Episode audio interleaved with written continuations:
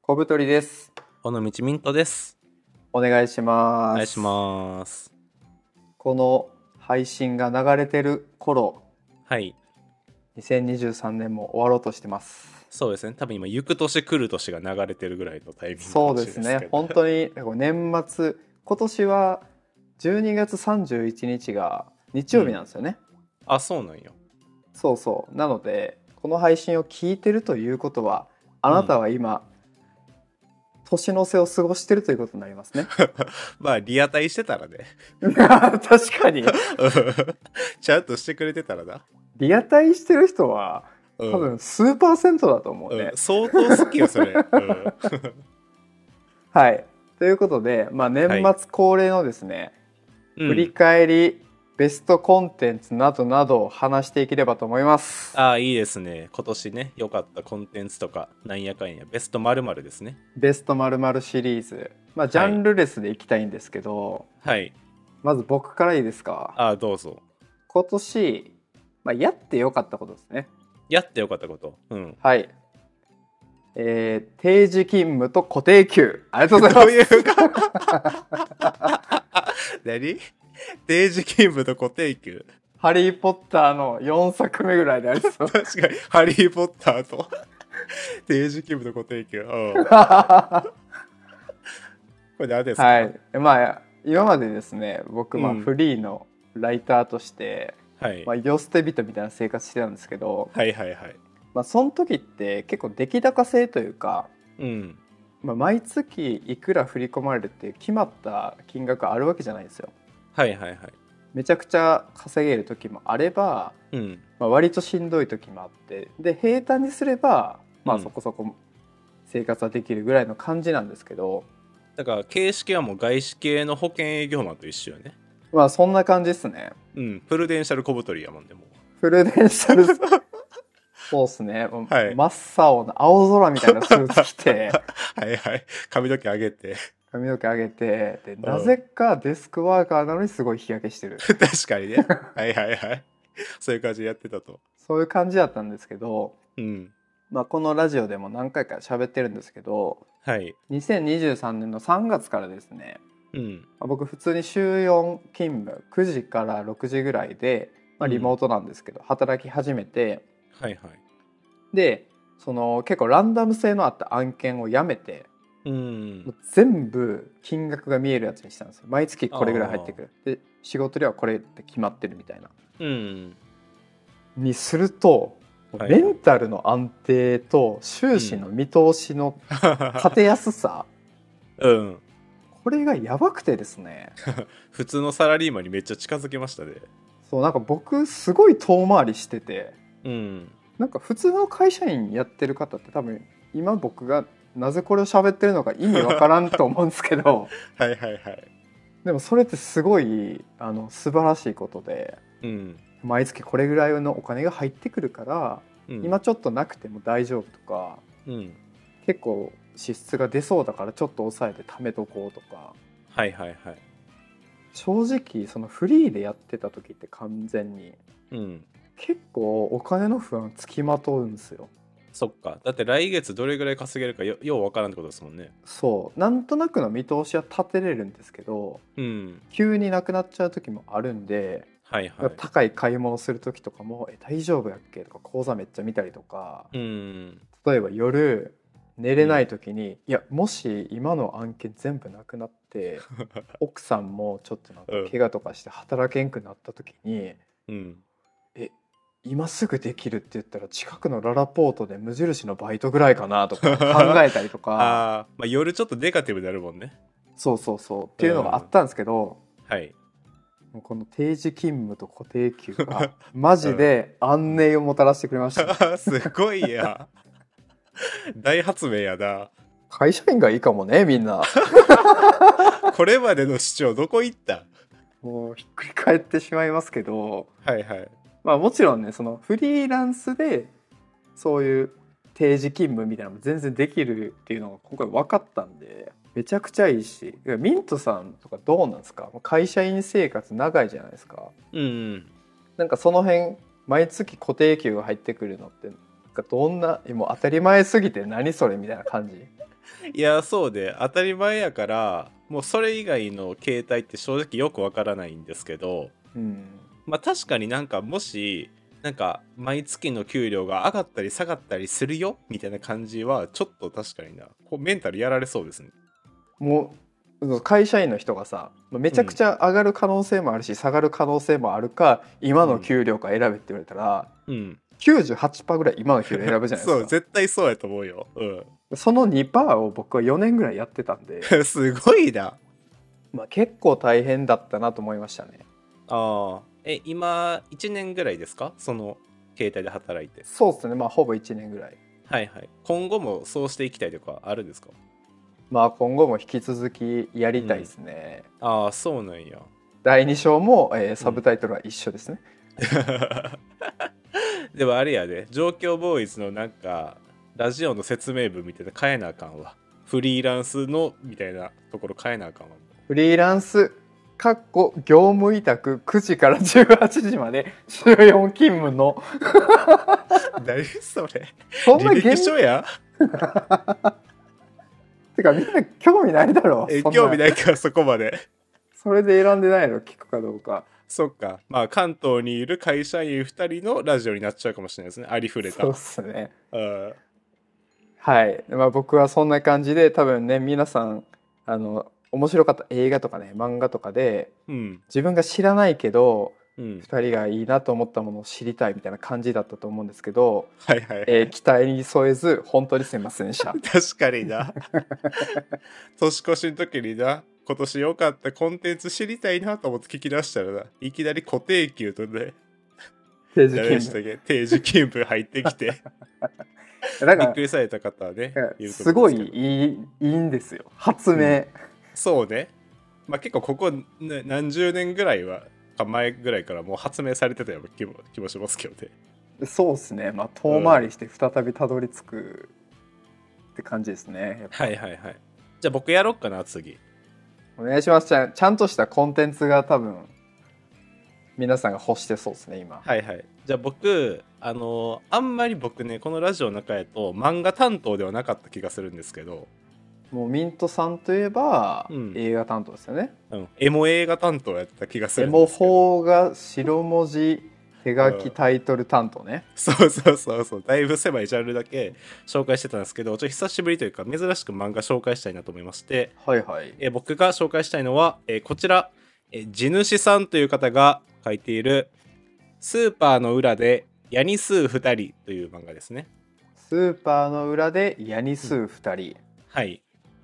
これはあの全然わかんないですねタイトルだけじゃ いやタイトルのまんまでですねまんまうん、どういう内容かというと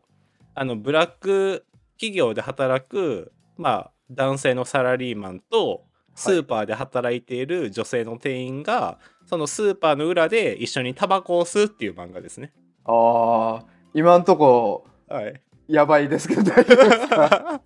そうでこれ、まあ、内容聞いてもねよくわからんと思うんですけど本当にそのままでですねうんもう正直それしかしてないんですよ。ジャンルもちょっとわかんないですね今うん、でもジャンルは結構やっぱ僕の映画の好きなジャンルとかぶってる、まあ、日常系みたいな感じ、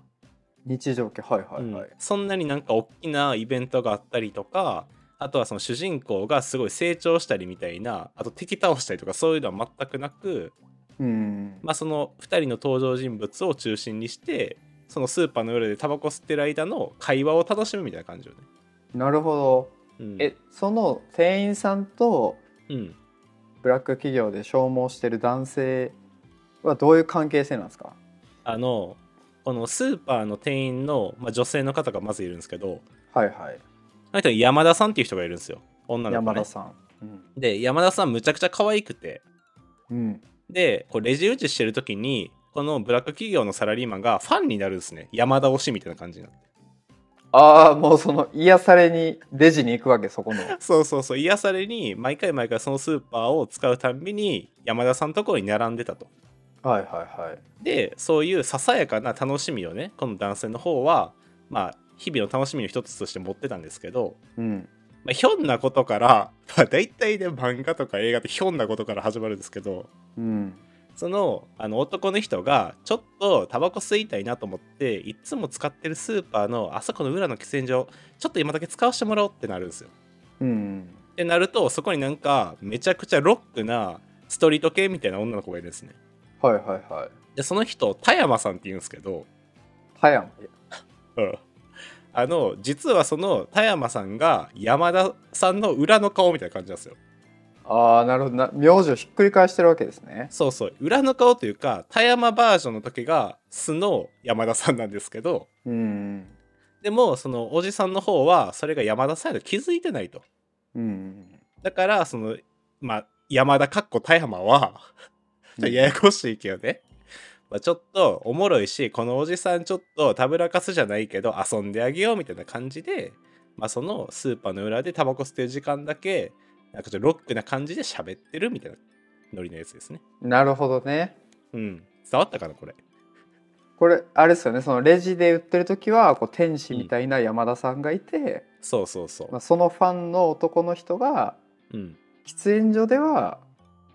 素のロックなそう山田かっこうん田山葉山そう田山さんを同一人物だと思わずに別の人と思って接してる、でもこっちは分かってる、そうそうそうそうでその様子とかからかいを楽しむみたいな漫画ってことですよね、そうですそうですあ綺麗にまとめていただいてありがとうございますこれ領域展開とかあるんですか領域展開もないしなあいの呪呪術もないし人も死なないですね血も出ないどっかに財宝とかもないんですか財宝探しに行くのもないな別にない ないなるほどないですね淡々と日常が続いていってで僕これ結構好きなところがなんかさあのまあ世の中一般的に男性と女性がさ、集まるとちょっとやっぱ恋愛の方に行きがちやんうんで、まあ、実際この登場してるサラリーマンとこの山田過去田山さんもまあなんか恋愛っぽくなるような雰囲気もなくはないんですようんでもなんかまあそういう絶妙な関係やからこそなんか話せる内容とかさはいはい正直近すぎる間柄ではないから本音言えるみたいなことも結構あると思うんですよねうんだから2人ともお互いにちょっと自分のキスとか弱い部分とかをその喫煙所の中だけで話して、まあお互いに癒されてるみたいな、うんうんうんまあ、そういうなんか恋愛ど真ん中みたいなところがちょっとそれたなんか人間関係がちょっとこの大人な感じがしてうん僕はすごい好きなんですよね。なるほどこう絶妙な関係性っていうのが、うん、まあ、なかなか逆に恋愛とかドラマじゃ描けないというかそうそうそうそうそ恋してキュンとかではないっていうのがう。うんやっぱこう大人には刺さるんじゃないかっていう。そうそうそうだってさ普段その辺に職場の同僚とかのさ異性間でさ恋してキュンだけがあるわけじゃないじゃないですかない結構少なくなってくんじゃないかな年重ねるごとに。いやそうですよねむしろ割合としてはその恋愛みたいなのってなくなっていくと思っててうんうんうん、だからそこにでもそういう関係だからなんか生まれるものがあるよねみたいなところに光当ててるのが僕はすごい素敵やなと思いましたねあーいいっすね、はちょいっとミントさんらしいというか。うん、そうね。僕はあの、恋愛ど真ん中、ド直球とか、人が成長するとか、敵倒すとかいうのあんまり好んでなくてですね。 8割ぐらいなくなった漫画のそうそうそう。そんなこと起きひんやみたいなちょっと思っちゃう節あるから、あーはいはいはい、ちょっとこうね、日常のね、あの延長線上にありそうなこの設定とかがすごい好きで、あとはこれね、僕単行本で読んでるんですけど、うん、これまだ話してる段階でまだ3巻までしか出てないからね。あー追いつきやすいですね全然追いつけるよ。うん。読んでみてほしいですね、僕は。いいっすねはい。そんな感じです。はいじゃあもう僕のターンということで、はい。コブさんのターン、なんかありますじゃあミントさんが日常系の漫画を紹介したってことで はい。僕もじゃあ同系列のやつでおすすめが1個あってはいはい、いいですね。 「平休み」っていう漫画があるんですよねあー、積まれてるわ、書店に。積まれてるよね積まれてる。うん。これは、まあ、どんな漫画かっていうと、まあ、主人公が、うん。ヒロトっていう29歳のフリーターなんですよね。でその子が、まあ、田舎から俳優になるためにこう上京してきたんですけど、うん。まあ、こう夢破れてうんは俳い優諦めてフリーターやってると。はいはいで住んでる家がめちゃくちゃ特徴的でうん東京のちょっとどこか忘れたんですけどうんなんか高円寺とかその辺にありそうな平屋に住んでるんですよ。へえはいはいでその平屋っていうのはもともと知らないおばあちゃんが住んでてうんでその人は近所からすごい疎まれてて嫌な顔したおばあちゃんで、うんでもその人とヒロトが生前にすごい仲良くなってへえでおばあちゃんはその平屋をきれいに手入れしたりとか手料理作ったりとか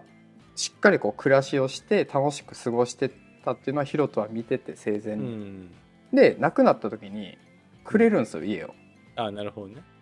でヒロトは夢破れたけどその東京でもこういう素敵な暮らしができるっていうことを見てるんで、うんそれを自分が引き継いでその平屋で人生の休みじゃないですけどへー平休みっていうので周りを巻き込んで過ごしていくっていうようなうんこれはまあ上京ボーイズ好きな方とか、まあ、うん東京暮らしとか、うまあんそういう人には多分ぶっ刺さりそうな内容でへえそうなんやちょっとそういうシティ感もあるってことなそうシティの要素もあるしうんで同居してるあのまあ親戚の女の子の美大生の子とかいてはいはいはいその子は漫画家になるために猛烈に頑張っていわば上昇志向が強いけど、うーんその頑張らないヒロトを見て喧嘩したりもするけどうんでもやっぱ日々の暮らしって大事だよねとかうんっていうのをいろんな人がここに来て立ち止まって考えるそういあうー平休みっていう場所みたいなっめっちゃええやんていうのが面白くてうんこれはねマジでおすすめですね。えー、僕も読んでみよでミントさんのそのさっき言ってた過度な恋愛、うはいはい簡単に好きになるはいはい命かけるバトル、はいはいはい圧倒的成長はいはい一切ございませんあーめっちゃいいやん一番好き一番好き いいうん主人公原付で移動してますねいいねそれ釣り堀でアルバイトしてますああいいやはいなんで、まあ、そういう日常系が好きな人は特におすすめでうんでまあ関数は現在6巻なんでああいいですねまあまあまず1巻読んで面白かってもすぐ追いつけるよっていう感じなので、ああこの後買いに行きますわ直 直営業した今えコブさんって漫画何で読んでるんですか普段漫画 Kindle ですね基本買あ Kindle か Kindle で、まあ、単行本みたいなやつを買ってるってことかって読んだりとかあとは漫画アプリでちょっと流行ってるやつチェックしたりとか漫画村漫画村じゃない ですねいやジやめてください何ですャンかプそプれラスみたいなやつよくわからないけどやばそうな香りがします けどジ確かにねすいませんはャンププラスとかねそういうので、いはいあのオフィシャルで読んでますあおみしゃねすいませんいらんこと言ってはい、はといういのでこれぜひおすすめですねあいいですね漫画じゃあ2作品紹介してきましたけどはいちょっと僕最後にというかあの、まあ、僕といえば、まあ、上京ボーイズのドン小西の枠でやってるんですけどもまあファッションがすごい好きなんか10万ぐらいのコートをポンポン買ってるっていうイメージありますねそうそうでそうちょっとごめんなさいさっき余談言うんですけどなんか僕ら最近ちょっとイベントとかでオフラインの場で出ること多くなってきたじゃないですかちょいちょいはいそうそこでその上京ボーイズのリスナーさんと喋るときになんか最近よくあるあるなのがミントさん今日の服総額いくらなんですかっていう質問が結 構いたダウンタウンデラックスの企そ画うみそたういな そうそうそうそう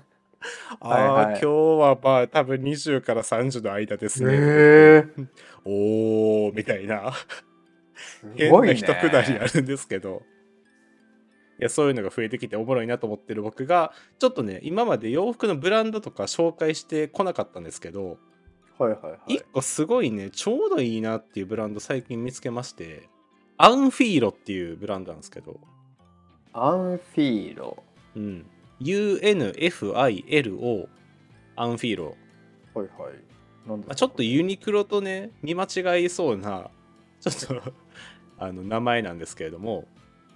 確かにユニクロにめちゃくちゃ字面が似てるな、そうそうこれはあの百貨店の中とかにあの23区とかそういうブランド持ってるあのオンワードっていうところ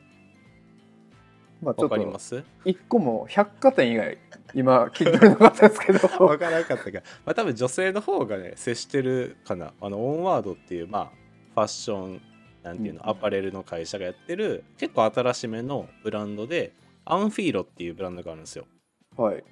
でこれが結構ねあの洋服、まあ、ちょっと好きやなぐらいの人うんかつそんなお金かけたくないっていう人からまあ割と服好きでお金ガンガンかけてますっていう人まで割と広くにおすすめできるんじゃないかなっていうブランドを見つけてですねへでちょっと何個かおすすめポイントあるんですけど、ーはいまず1個目、あのシンプルにおしゃれ、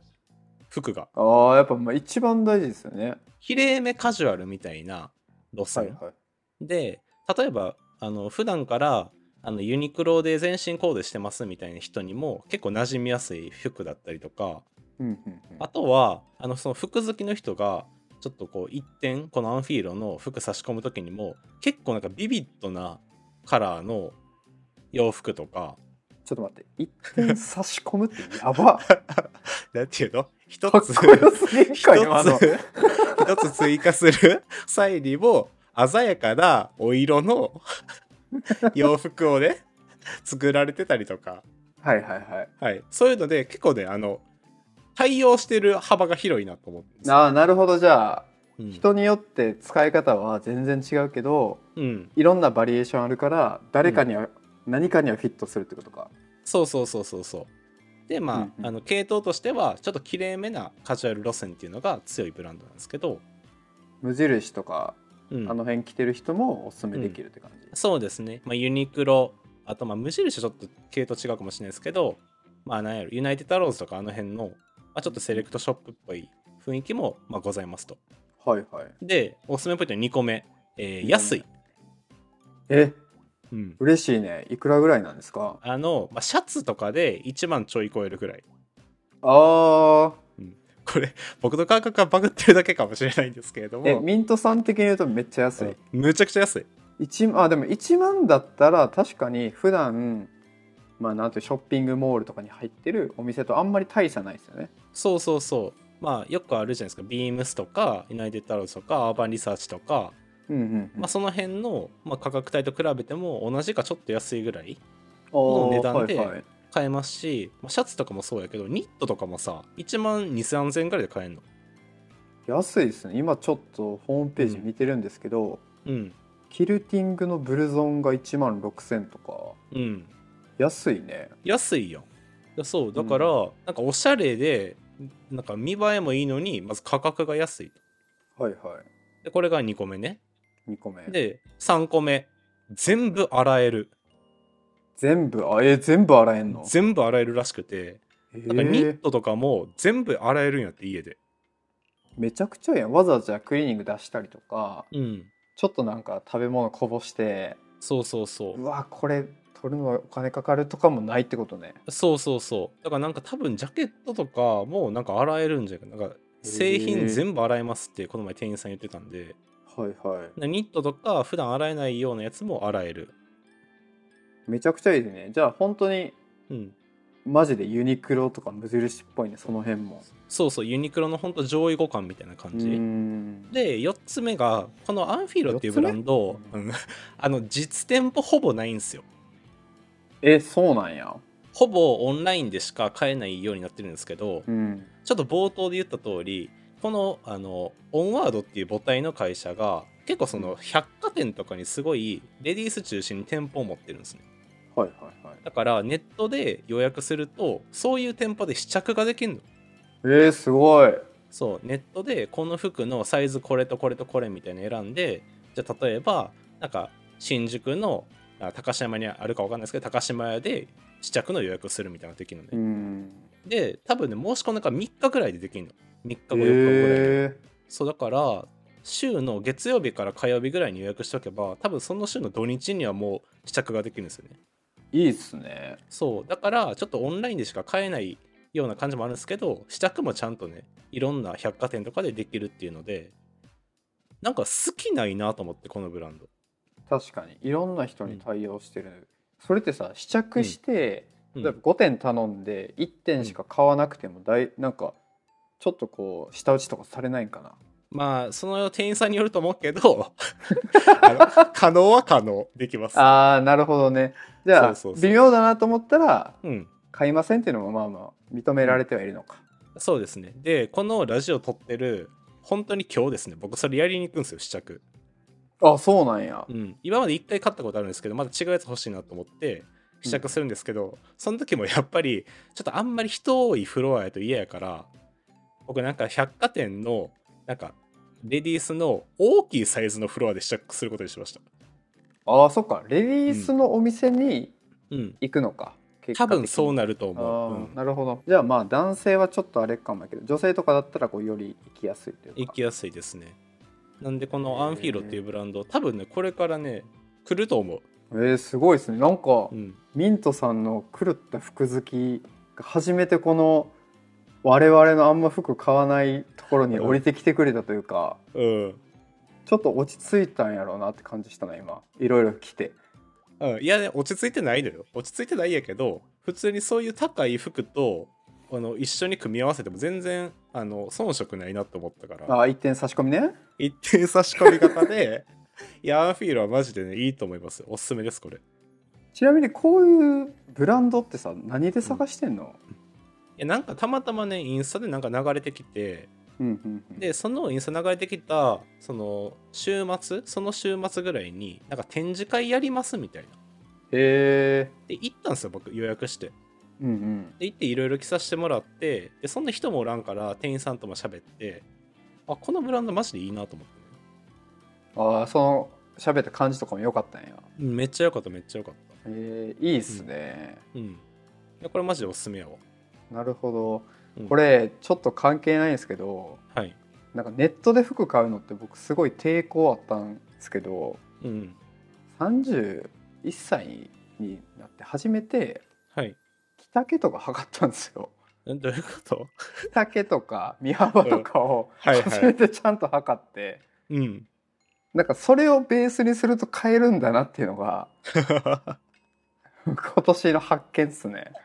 いやありますよね僕もありますもん北系7 2センチぐらいがちょうどいいなみたいなあるよねあるあるサイズ同じ M でもブランドによって全然違う、なんか規格合わせてほしいなっていつも思うんですけどはいはい実企画みたいなねそうそうそうはいはいはでいなんかそのフリーサイズとかっていうもう花から放棄してるやつもあるしうんあるあるでそういうのをこう着てみるとうんサイズ分かってそれをベースに3個ぐらいパターン持っとくとうんあこれ今買おうとしてるやつは今持ってる T シャツより2センチ長いけどまあいけるかとかうんそんな感じでちょっとこう試着せずにも買えるようにななりましたね。圧倒的成長やんそれでうんバウンディのバウンディラうんライブに行った時に T シャツ買ったんですよ。うんでバウンディってなんかすごい凝ってて服あグはいはいッズの。で買ったらその身幅と着丈、だから縦と横はぴったりだったんですけどうんまさかの袖がうん、なんか6分ぐらいあって 6話って何どっちにもならん袖の長さ ちょっと中途半端だってこと肘がギリ隠れるぐらいへえ多分そのおしゃれにこだわりすぎて意味わからん袖 とかまあそれが流行ってるのかもしれないですけど、うんだから今完全に着てないですねそうなん やまあグッズにしては珍しいねそんな半端袖ってそうですねなんであの、うん袖だけも大事っていうのがねこの直近の気づき ですね確かにじゃあ2024年は袖だけも気にしていこ袖だけも気にしていこうぜっていううはいそういう話ですねはいそんな感じでしたはいちょっとこれもう一個漫画になってしまうんですけど、うん行こう行こスーパースターを歌ってうああ全然知らんわという漫画が今1巻だけ出てるんですよこれを喋ってる現在で多分、う放送時には2巻が出てるはずはいはいはでこれはもうやばいっすねいやばいその僕も最近知ったんですけどうんその漫画好きな人の間であもう確実に賞を取るって言われてて、へえで1巻でも熱量がやばすぎてうんうん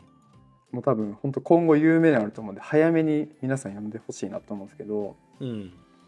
な中身としては、うんまあ大阪の貧困層の若者の話なんですよね。おおすごいなだからミントさんもうん接点はないかもしれないけど近くにある世界の話で、うんまあ、主人公が17歳の少年なんですね。うんでその少年はあの薬物の売人をやっててはいは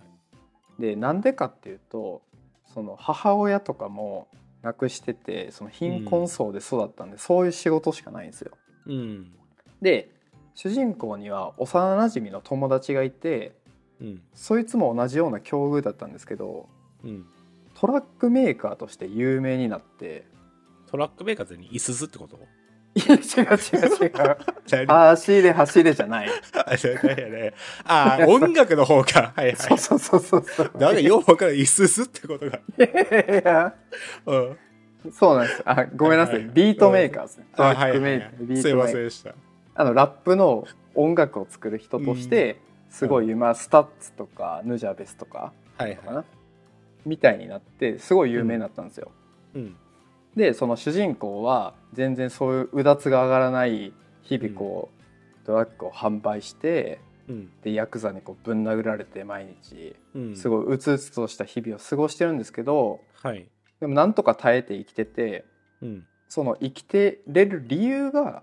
うん亡くなったお姉ちゃんがいるんですけどうんお姉ちゃんがその負の感情が出た時にこうノートを書いてたんですよ。うんでそれを自分も真似してこの嫌なことがあったらめちゃくちゃノートを書いててうんでそのノートがもう1,000冊とか溜まってるんですよ。おおすごいなでそれを見てるトラックメーカーの親友はうんこいつは多分ラッパーになれると思なっててるほどなはいはいはいでもその主人公は俺はラップなんかできないしうんこんななんかヤクザの手先でうん日々ヘラヘラ生きてるみたいな。うんでその事務所から「お前17歳にもなるからうんうちで働かんか」って言われるんですよ正式うにんだからヤクザになれみたいなはいはいそれってもう一生奴隷確定なんですようんその幼馴染は「いやお前に曲を作ったからうん一個ビート作ったからラップやってくれ」みたいな。はいはいで舞台までセットしてあげてうんで主人公がそその当日に大きい事件に巻き込まれるんですよ。うんでヤクザの事務所に行かなくちゃいけないうんでもライブの時間が迫ってるうんどうするかっていうところが一巻の結末なんですよね。へえでそっからこう多分ラッパーとして成り上がっていく話なんですけどなるほどねその初舞台に立つシーンがうんなんかもう手に汗握るというか本当にライブの現場にいるような緊張感で、へえ伝説の始まりを見てるんだみたいなそうなんや感覚になるんでうんこれはねマジで見てほしいえー、すごい買うわ今日安いもんねうんシャツ シャツ1枚分でもそうそシャうツなんぼでも0.7買え るからね、うん、漫画いやはなんぼでもいやいやいや実質無料実質無料やからねシャツに比べたら、シャツに比べ確かに1万のシャツうん、ね、安いって言ってるミントさん的に言うと漫画一冊800円なんてもうかなり安いわけで、えーかなり安いよね無料 よそれ、無料実質無料うん、なんではいいやでもいいなそれちょっと面白そもうなんか絵が上手とかではないんですけど、ううんなんかもう追体験してるんですよね主人公になって気分で、えーうんだから本当に今後伝説になるはずなんでそっか先にみんな見ときましょ確かに僕らも伝説の目撃者になって子さんぶれたらいいでう、すねああスーパースター歌ってねはいはいはいって言えるようになるんではいはい今後わかりました早めにチェックしておきましょうはいおすすめです、ありがとうございますあそんな感じかなそうですねちょっとまだまだ尽きないですけど、うんまあまあちょっと長くなりすぎるんでねうんはいそんな感じですかねはいまあここまでおすすめコンテンツとか紹介してきましたけど、まあ、2023年振り返ったりとか来年こんなことしたいとかなんか軽くありますああ来年僕は絶対これやりたいというのが2個あって、ああどうぞどうぞ1個が健康診断何言ってなかったんこれまでこれねフリーランスって健康診断ないんですよそっかまあないんか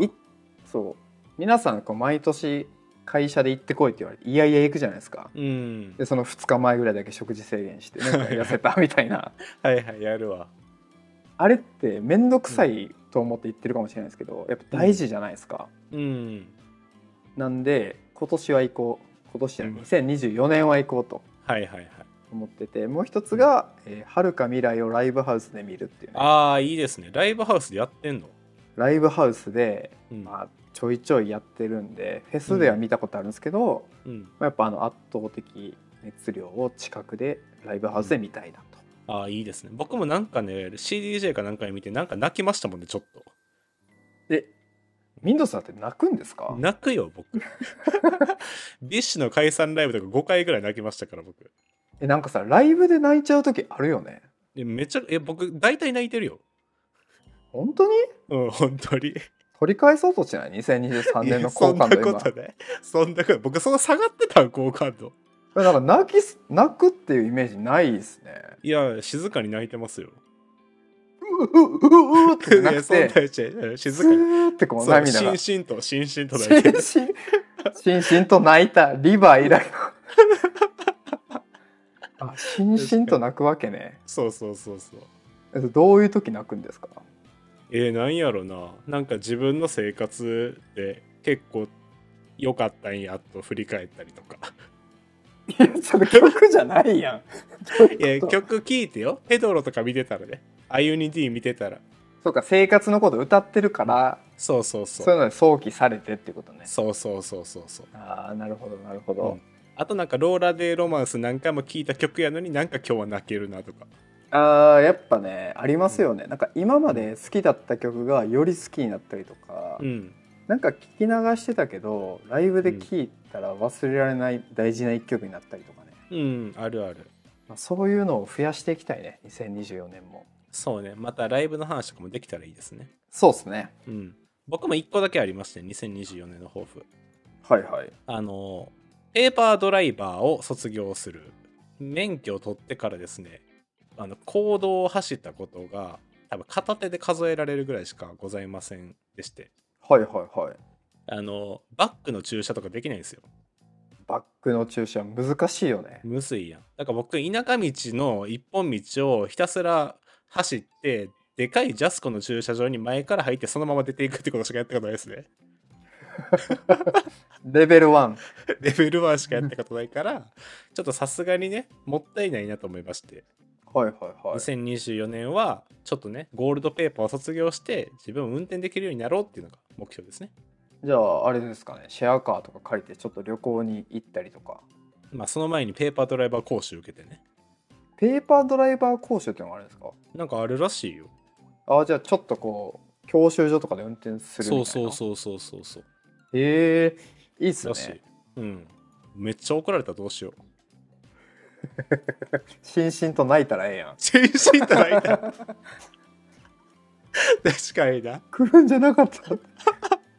面白いねまあなんでちょっと僕それ豊富にしていきたいですねそうっすねじゃあしんしんと泣くのと健康診断受けるのがそうそうそうそ調う教ボーイズの2024年ということではいやっていきたいと思います、今年1年あのイベントに来てくださった方、うんラジオずっと聞いてくれた方そしてお便り送ってくださった方本当にいつもありがとうございますありがとうございます2024年もねよろしくお願いいたします、お願いしますということでありがとうございましたありがとうございました。 「